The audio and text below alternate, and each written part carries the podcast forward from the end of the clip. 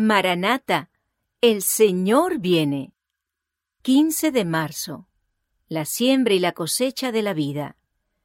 Huye también de las pasiones juveniles y sigue la justicia, la fe, el amor y la paz, con los que de corazón limpio invocan al Señor. Segunda de Timoteo capítulo 2 verso 22. Un poco de tiempo malgastado en locuras de juventud dará una cosecha que os amargará toda la vida. Una única hora de insensatez, una única vez que se ceda a la tentación, puede llevar toda vuestra vida al traste. No tenéis más que una juventud. Mirad que sea útil. Una vez que hayáis pasado por el sendero, no podréis regresar para rectificar los errores. Satanás el archiengañador se transforma en un ángel de luz y se acerca a los jóvenes con sus tentaciones sofisticadas y consigue ganarlos y paso a paso apartarlos de la senda del deber. Se lo describe como un acusador, un engañador, un mentiroso, un torturador y un asesino. Satanás es culpable de tentaros, pero vosotros sois culpables de ceder a la tentación. Satanás no tiene el poder de forzar a los tentados para que se vuelvan transgresores. No hay excusa para el pecado. La tentación no es pecado.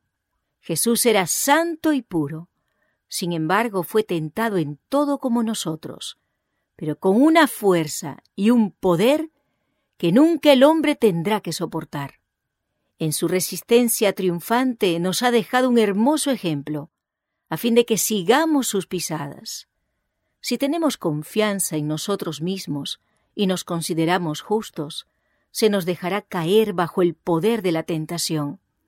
Pero si miramos a Jesús y confiamos en Él, invocaremos en nuestra ayuda un poder que ha vencido al enemigo en el campo de batalla, y con toda tentación nos dará una vía de salida.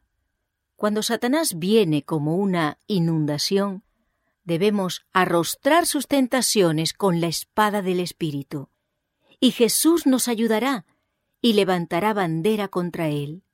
El padre de la mentira tiembla cuando la verdad de Dios con poder ardiente les arrojada la cara. Un mal rasgo de carácter, un deseo pecaminoso acariciado, con el tiempo neutralizan todo el poder del Evangelio. Los rigores del deber y los placeres del pecado son las cuerdas con las que Satanás ata a los hombres en sus trampas. Los que estén dispuestos a morir antes que cometer un mal acto son los únicos que serán hallados fieles.